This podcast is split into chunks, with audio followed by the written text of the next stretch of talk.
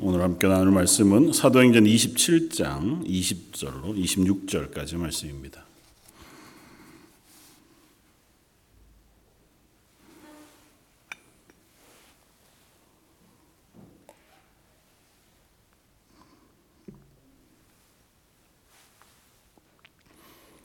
사도행전 27장 20절로 26절까지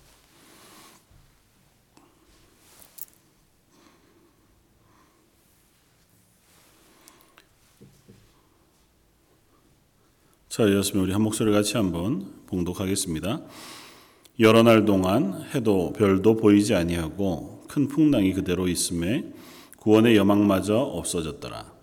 여러 사람이 오래 먹지 못하였음에 바울이 가운데 서서 말하되 여러분이여 내 말을 듣고 글에 대해서 떠나지 아니하여 이 타격과 손상을 면하였더라면 좋을 뻔하였느니라. 내가 너희를 권하노니 이제는 안심하라. 너희 중 아무도 생명에는 아무런 손상이 없겠고 오직 배뿐이리라. 내가 속한 바 곧 내가 섬기는 하나님의 사자가 어젯밤에 내 곁에 서서 말하되 바울아 두려워하지 말라. 내가 가이사 앞에 서야 하겠고 또 하나님께서 너와 함께 항해하는 자를 다 내게 주셨다 하였으니 그러므로 여러분이여 안심하라. 나는 내게 말씀하신 그대로 되리라고 하나님을 믿노라. 그런즉 우리가 반드시 한 섬에 걸리리라 하더라. 아멘. 어, 바울의 삶을 지키시고 인도하신 그 하나님께서 바울의 마지막 여정 가운데에도 동행하고 계시다고 하는 사실을 오늘 본문 가운데 어, 확인하게 되었습니다. 말씀을 통해서 바울의 길을 지키시는 하나님이 저 여러분들의 삶의 길도 지키시고 인도하신다고 하는 고백이 우리 고백이 되었으면 좋겠고 그 고백을 따라서 우리가 이 땅을 살아가는 시간 속에 그 하나님의 인도하심 또 동행하심 지키신 보호하심을 신뢰하면서 담대하게 하나님의 사람으로 살아갈 수 있는 저와 여러분들이 되었으면 좋겠습니다. 어, 바울은 26장에 아그리빠 왕과 만난 이후에 얼마 되지 않아서 로마로 압송되었습니다.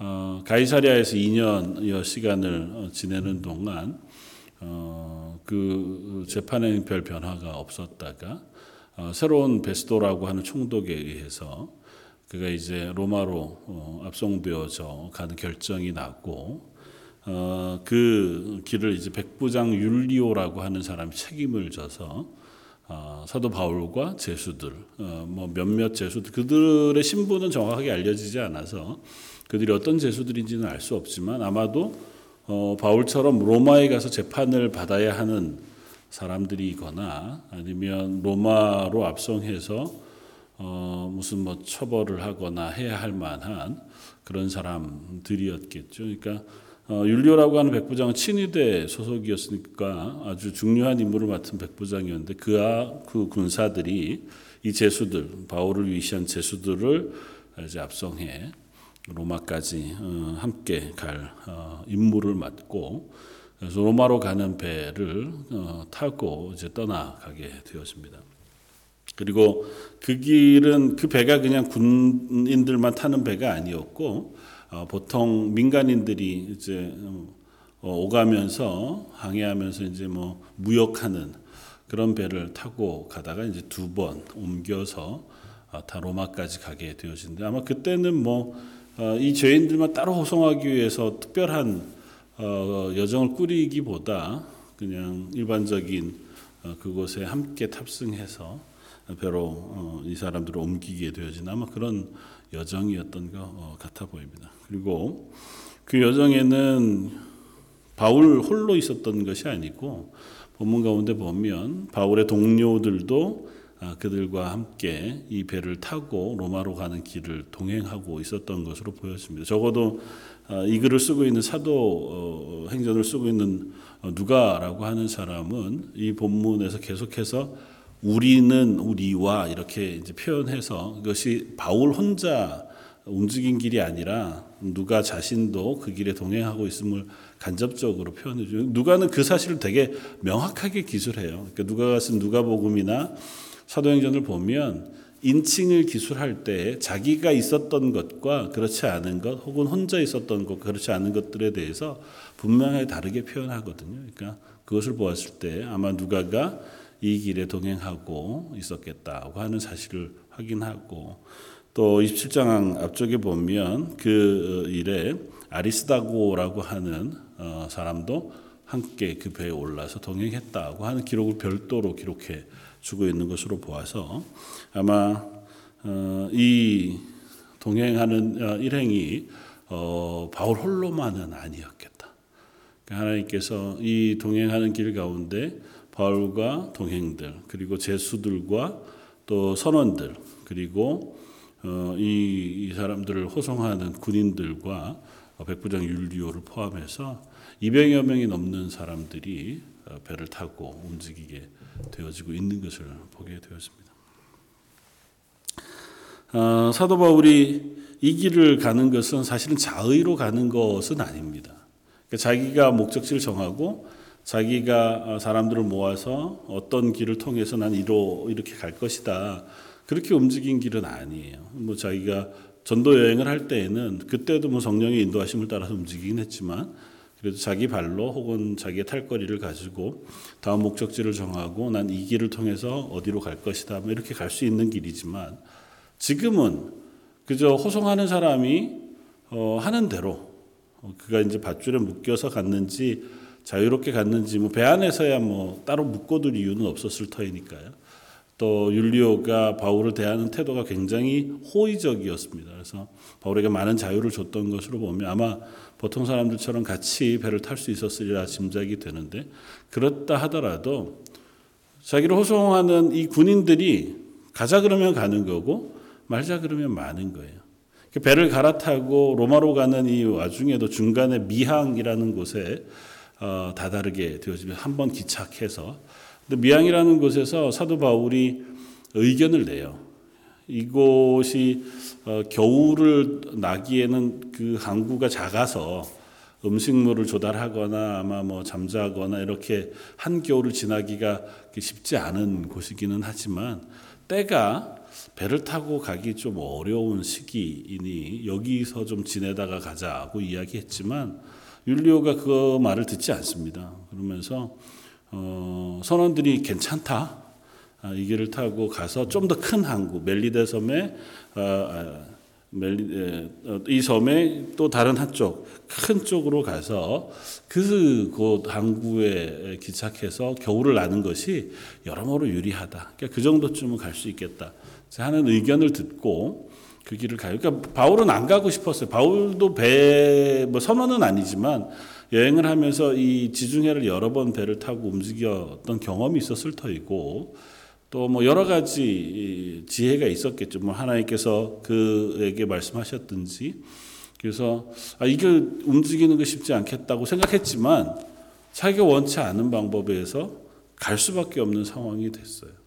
그리고 우리가 본문에서 보는 것처럼 그 가는 길이 결국에는 사단이 나는 어려움을 겪습니다. 그러니까 유리굴라라고 하는 태풍을 만나고 그것 때문에 오늘 보면 바로 뒤에 보면 열 나흘 2주 동안이나 막 캄캄한 암흑 속에 바다를 헤맬 수밖에 없는 상황까지 놓여지게 돼요. 그러니까 선원들이 애를 썼습니다. 수고를 다 했는데도 어쩔 수 없는 상황 속에 놓여질 이런 자리에 놓이게 됐습니다. 생각해 보면 우리 인생도 어, 우리가 우리의 발걸음으로 이제 우리의 삶을 살아가죠. 저는 인생을 길 위에서라고 하는 어, 고백을 자주 하는데요. 우리의 인생 결국은 이 땅을 살아가는 나그네 삶인 것 같고 이 땅에 살아가는 삶은 결국은 어, 길을 걷는 것과 비슷해 보여집니다. 그래서 우리가 목적지를 정하고 거기를 향해서 걸어가는 것처럼 우리 인생의 목적지 하나님의 나라 혹은 하나님께서 우리를 부르시는 그 자리까지 우리의 걸음을 걸어가는 어, 것이 우리의 인생이겠다. 그래서 때로는 우리가 목적지를 정하기도 하고 어디에서 쉬기도 하고 또 다음 목적지는 여기 쪽을 향해서 가겠다. 이렇게 이렇게 움직여 가기도 하죠. 근데 항상 그게 내 뜻대로만은 되지 않는 거죠. 나는 이렇게 가고 싶지 않았는데 뭐 상황이 이러저러해서 아니면 또 다른 관계 속에서 아니면 누군가의 어 뭐 인도함이나 아니면 어 이끔을 따라서 내가 원치 않았던 길을 가게 되기도 하고 원치 않았던 삶을 살게 되어지기도 하는 것이 우리의 인생인 것 같아 보입니다. 그러니까 어, 사도 바울의 이 여정을 보면서 우리의 걸어가는 삶에 대한 어, 고백을 함께 고민해 보면 좋겠다는 생각이 들어요. 그러니까 사도 바울은 당연히 목적지는 로마고 하나님께서 그곳으로 인도해 가시지만 그 길을 가는 동안에는 자기의 뜻에 따라서 자유롭게 움직일 수 없는 것과 같은 자리에 있단 말이죠. 어, 우리도 하나님의 부르심 앞에 그리스도인으로 살아갑니다. 목적지는 분명하죠. 뭐 그리스도인의 목적지가 하나님의 나라 외에 어디가 있겠어요? 이 땅에서 성공하는 게 우리의 인생의 목적도 아니고 이 땅에서 부자가 되는 게 그게 우리의 인생의 목적도 아니잖아요. 결국은 하나님의 나라에 하나님과 영원토록 영생을 누리는 그 목적지를 향해서 가긴 갈 터인데 그 목적지를 가고 있는 우리의 발걸음이 제각기 다르단 말이죠. 그리고 그건 내 뜻대로만 되지는 않는다는 거죠. 나는 이쯤에서 이만큼 성공해서 이만큼 봉사하면서 이렇게 그리스도인으로 멋지게 살아야지라고 계획한다고 해도 그렇게만 되지 않아요. 좀 더 봉사하고 싶은데도 시간이 여의치 않은 상황에 놓여지기도 하고 좀더 많이 헌신해서 헌금도 하고 성교회 후원도 하고 싶은데 사실 재정적으로 그렇게 먹고 사는 게 힘들 수도 있고 뭐 여러 상황이 우리를 내가 원치 않은 길로도 옮겨가게 되어지기도 한다는 거죠. 그럴 때에 우리가 우리 스스로에게 확인해 보고 질문해 보고 싶은 것이 무엇인가 말씀을 통해서 한번 확인해 보면 좋겠습니다. 그때에도 우리는 내 인생을 인도하시는 하나님께서 내 삶을 분명히 인도하고 계시다고 하는 사실을 기억하고 신뢰하는가 하는 것과 그렇다면 그 하나님이 나의 삶을 인도하신다면 지금 우리는 어떻게 이 지금의 삶을 살아가려고 노력하고 있는가? 그 하는 질문을 우리가 해볼 필요가 있다는 거죠. 어, 오래전 뭐 TV에서 한 드라마들 중에서 외화들 중에서 뭐 헐크라고 하는 거나 아니면 뭐 이런저런 드라마들을 보면 주인공이 자기 집에서 살 수 없는 상황이 돼서 어, 매 에피소드가 있으면 이제 어, 이번 에피소드에는 어떤 도시에 가서 얼마간을 지내는 거죠. 그래서 사람들을 사귀고 뭐 직장을 얻거나 그러다가 무슨 사건이 벌어지고 그걸 해결하고는 또 정리해서 또 다른 도시로 이렇게 가게 되어진 그런 드라마들이 꽤 종종 있었던 것 같아요. 보면 자기가 원하지 않은 거죠. 전혀 낯선 도시로 어쩔 수 없이 움직이게 되고 거기 가서는 낯선 도시에서 어쨌든 나름대로의 삶을 살기 위해서 애씁니다. 그리고 그 가운데서 선한 일을 하려고도 하고 또 그 가운데 도움이 될 만한 일들을 하기도 해요. 때로는 괴롭히는 사람들도 있고 또 끈질기게 자기를 쫓아오는 사람들, 뭐 장발장 같은 어, 소설에서도 나타나는 것처럼 그렇게 쫓아오는 사람들을 피해가면서 그러다가는 어느 순간 결국 거기를 다시 떠날 수밖에 없는 상황에 놓여지게 돼서 아름다웠던 관계, 뭐 친했던 사람, 정들었던 자리를 떨쳐내고 또 다른 곳으로 가게 되어지는 아마 나그네라고 하는 삶이 그런 것이겠다고 싶고 그리스도인의 삶이라고 하는 것에서도 때로는 그런 모습들이 우리 속에 있겠다고 하는 생각을 해봅니다. 이게 뭐 삶의 자리를 옮긴다는 의미가 아니라 내가 마음을 두었던 것, 내가 관심 두었던 것을 때로는 놓아두고 어, 하나님이 원하시는 그 길로 우리를 옮겨 가실 때가 가끔은 있다 하는 사실 우리가 확인하면서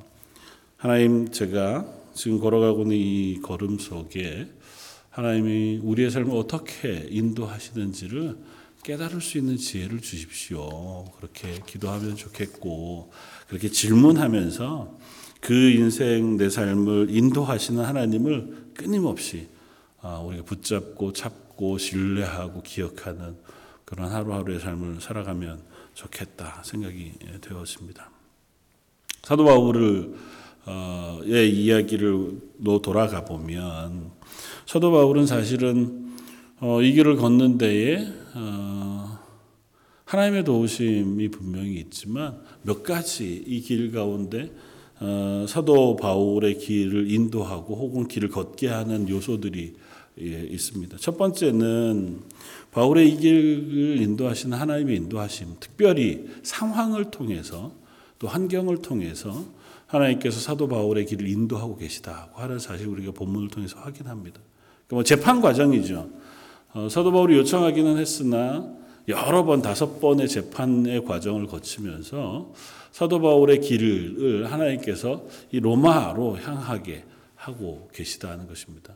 로마로 가야 할 것이다 말씀하시기도 하고 어, 사도 바울이 때로는 어, 암살당할 위협에 놓여지기도 하지만 하나님께서 그걸 막으시기도 하고 또 어떤 면에서는 그냥 내보내서 예루살렘에서 걸음을 걸을 수도 있게 되어지지만 그것도 그 사람들의 게으름, 뭐 혹은 그 사람들의 악함 때문에 그러지 못하고 결국은 지금 병사들에 의해서 압송되어 로마로 가는 이 모든 상황 속에 하나님께서 분명히 개입하고 계시다고 하는 사실을 사도행전은 우리에게 얘기해 줘요.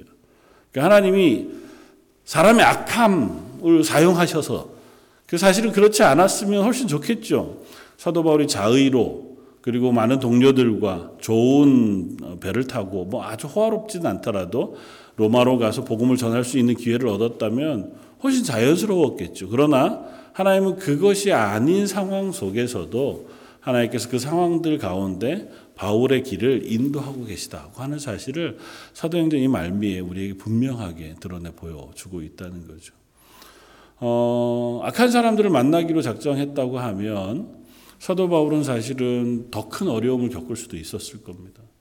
그가 만났던 총독들, 그 사람들이 한마디 그냥 악하게 사도 바울에게 했다면 그 그곳에서 그냥 죽을 수도 있었을 거예요.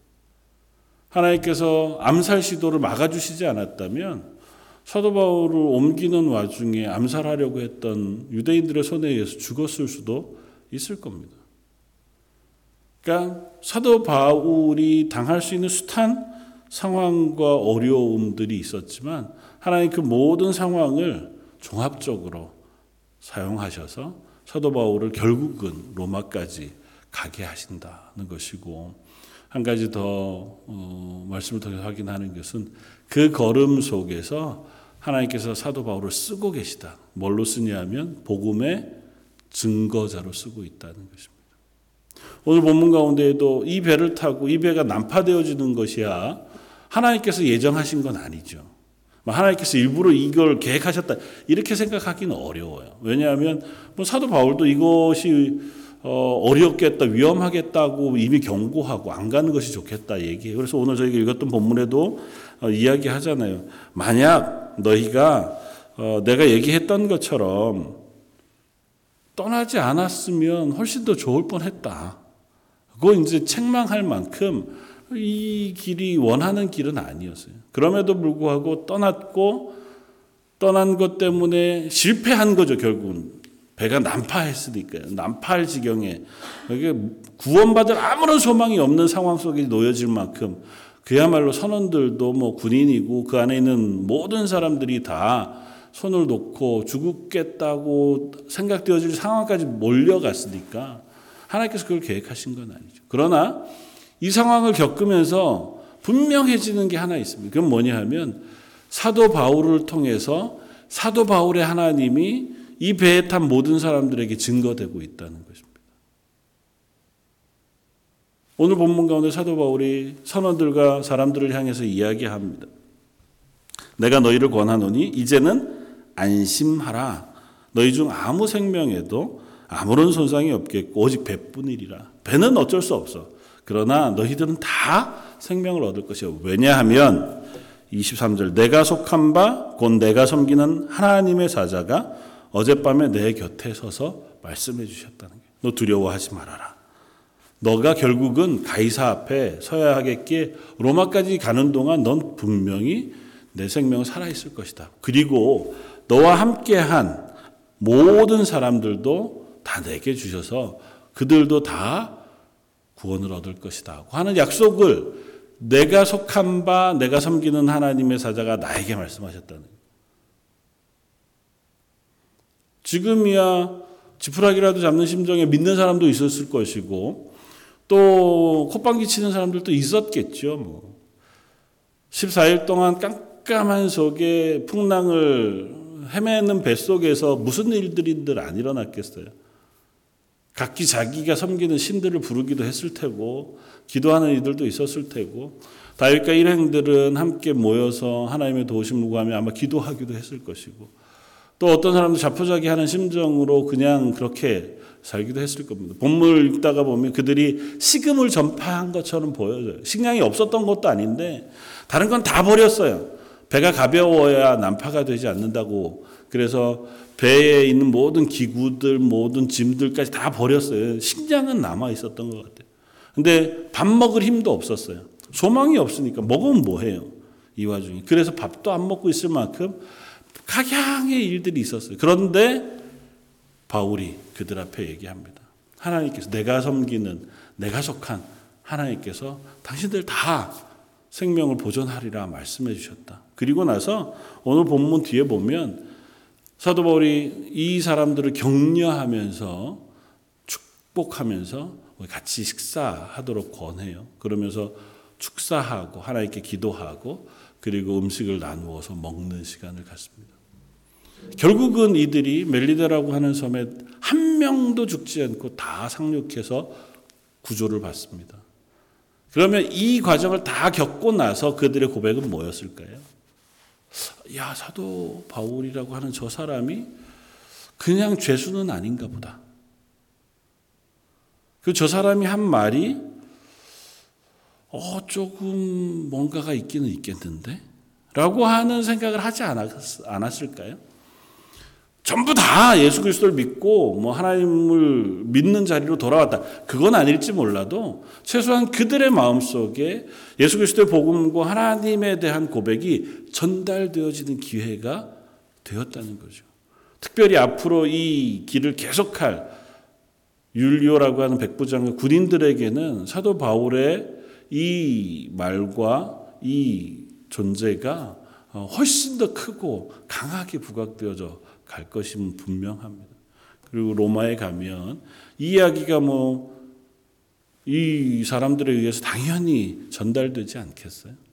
결국 나중에 사도행전 말미에 보면 로마에서 그가 어, 재판받고 순교하기까지 어, 가택연금 형태로 그가 그곳에서 갇혀 있으면서 그곳에서 많은 사람들을 만나고 심지어 로마의 귀 부인들조차 사도 바울에게 와서 복음을 듣고 예수 그리스도를 영접하고 그렇게 교회가 되어져 가는 이야기들을 우리에게 들려줘요. 그러니까 하나님은 이런 것을 사용하셔서라도 사도 바울을 전도자로 세우고 계신 거예요. 이런 일들을 통과하면서 사실은 당하지 않아도 될 어려움이지만 내가 가지 않아도 될 어쩌면 내가 싫어서 억질로 끌려간 것 같은 길이지만 그 과정 속에서도 하나님 우리와 함께 하셔서 하나님께서 우리를 통하여 하고자 하시는 하나님의 살아계심 그리스도인의 고백을 그곳에서 하게 하시고 그것이 우리뿐 아니라 다른 이들에게도 나뉘어지게 하시는 은혜를 베푸신다고 하는 사실을 본문 가운데 확인할 수 있습니다. 그 또 한 가지는 그 길을 하나님께서 결코 바울 홀로 가게 하지 않으셨다는 겁니다. 참 감사한 시선으로 보게 되어지는데 처음 제가 말씀을 나눌 때 어, 표현했던 것처럼 이 본문을 쓰고 있는 누가는 계속해서 여기에 우리라고 하는 표현을 써요. 그러니까 사도 바울이 가이사랴에 있는 2년 동안은 그곳에 뭐 동료들이 함께 들어가서 생활하거나 이러지는 못했을 것 같아요. 가끔 만날 수는 있었을지 몰라도.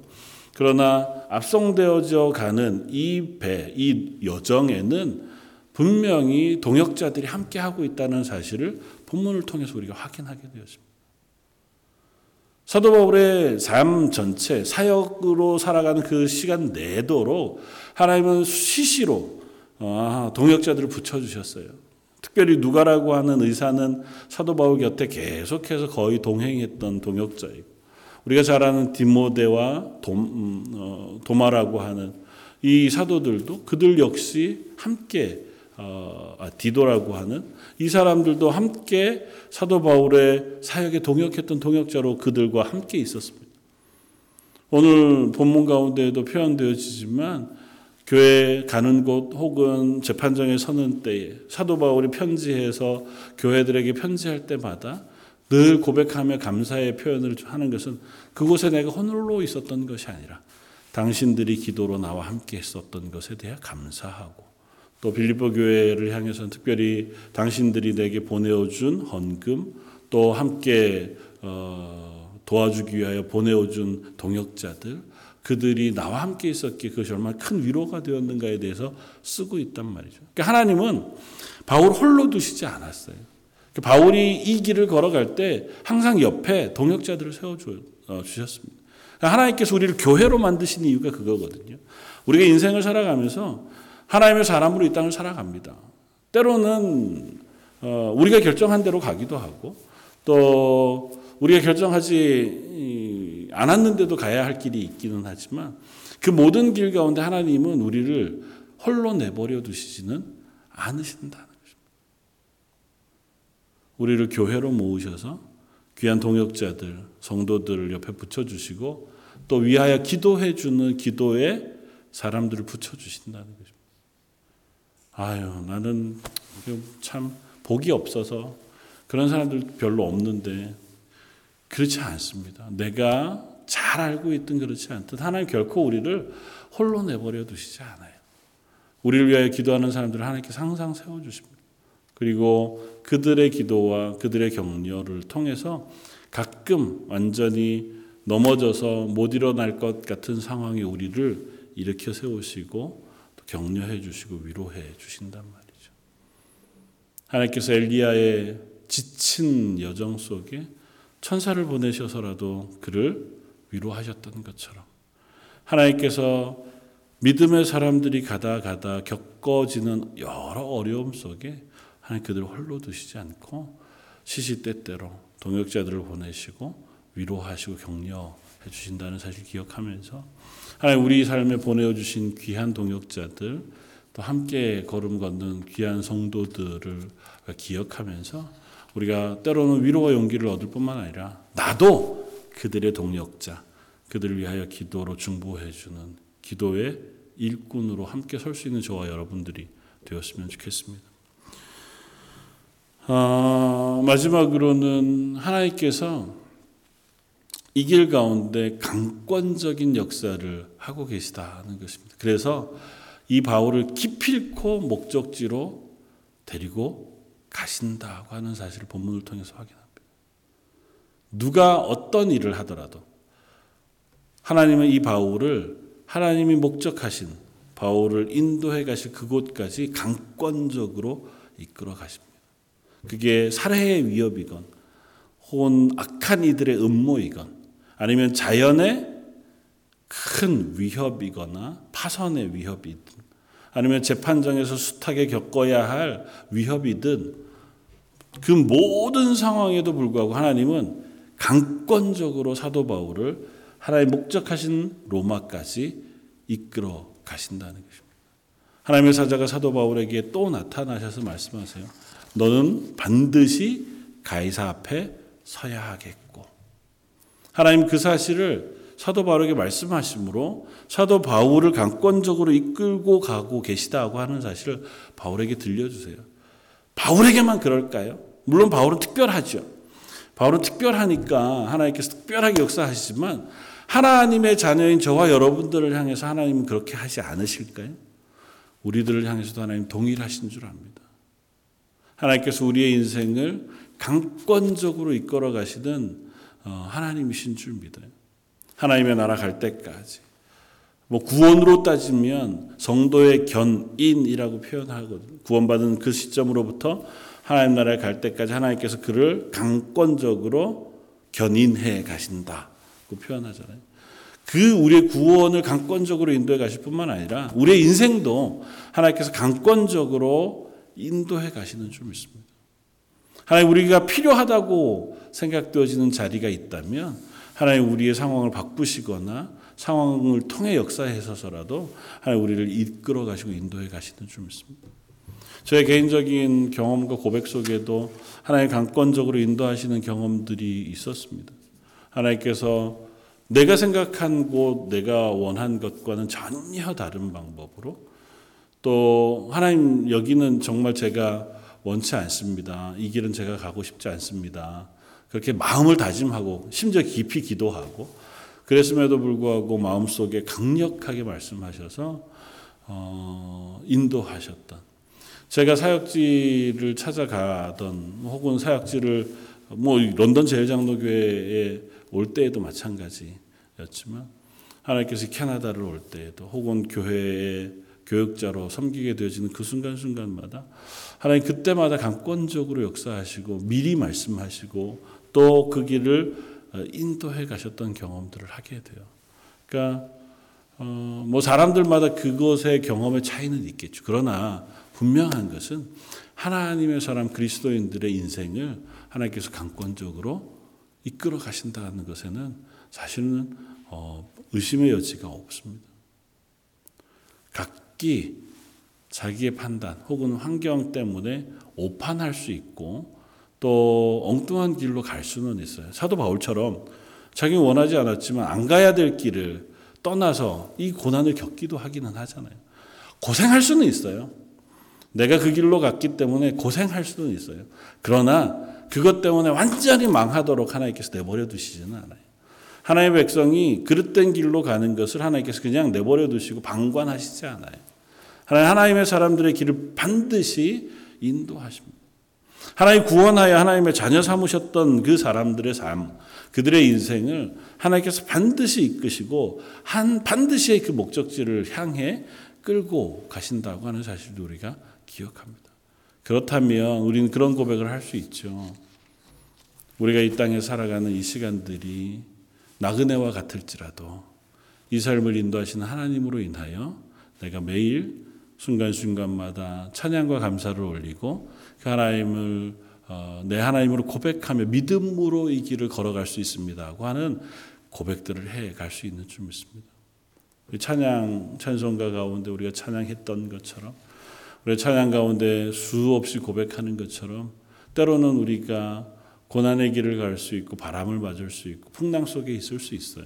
그러나 그 길 가운데 있음에도 불구하고 하나님이 나를 인도해 주시는 것을 믿기에 저는 평안합니다. 저는 그 가운데서 하나님을 의지하고 이 길을 걷겠습니다. 그렇게 찬양하고 고백할 수 있는 줄 믿습니다. 저 여러분들의 삶 가운데도 하나님께서 그렇게 우리를 끝까지 인도하셔서 하나님의 나라 가는 순간까지 우리를 하나님의 사람으로 살게 해 주실 줄 믿습니다. 내가 선 곳이 어쩌면 풍랑 속일 수 있, 습니다 14일간 깜깜한 암흑 속에 그야말로 태풍 속에 갇혀진 배가 얼마나 크고 두렵겠어요. 그런 상황에 놓여 있을 수도 있고 수없이 많은 재판정 속에서 나를 반대하는 무리들이 끊임없이 나를 죽이려고 하는 그 외침 속에 서 있는 것과 같은 시간들일 수도 있겠지만 변치 않는 것, 그 모든 것을 하나님이 함께 계시고 그 모든 자리를 통과해서라도 하나님 기필코 사도 바울을 인도하셨던 것처럼 저와 여러분들의 삶도 그렇게 인도해 주실 줄 믿습니다. 그 믿음의 고백을 가지고 하나님 이 어려운 시기를 어, 믿음의 고백을 가지고 담대하게 살게 해주시고 또 마음의 평안을 가지고 하나님의 사람으로 내 삶 속에 고백하며 살아가는 저와 여러분들 되시기를 주님의 이름으로 부탁을 드립니다. 다시 한번 기도하겠습니다. 선언관하고 풍성하신 하나님, 사도 바울의 마지막 여정, 그조차도 풍랑을 맞아 죽을 위협에 놓일 수밖에 없는 참 안타까운 상황 속에 있는 것을 봅니다.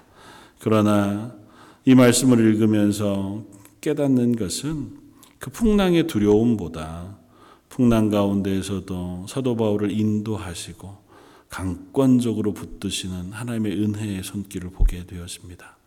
하나님 저희도 이 땅을 살아가며 우리에게 놓여진 숱한 환경과 상황들을 보기보다 그 뒤에서 저희를 붙드시고 은혜로 인도하셔서 하나님 나라까지 저희를 기필코 데리고 가시는 그 하나님의 손길을 보게 해주시고 그 하나님을 의지하여 이 땅을 그리스도인으로 살게 하여 주옵소서. 하나님께서 이 어려운 시기를 지나가는 모든 성도들과 그들의 가정 속에 이 믿음을 가지고 설 수 있는 은혜를 매일매일 베풀어 주시길 원하고 오늘 말씀 예수님 이름으로 기도드립니다. 아멘.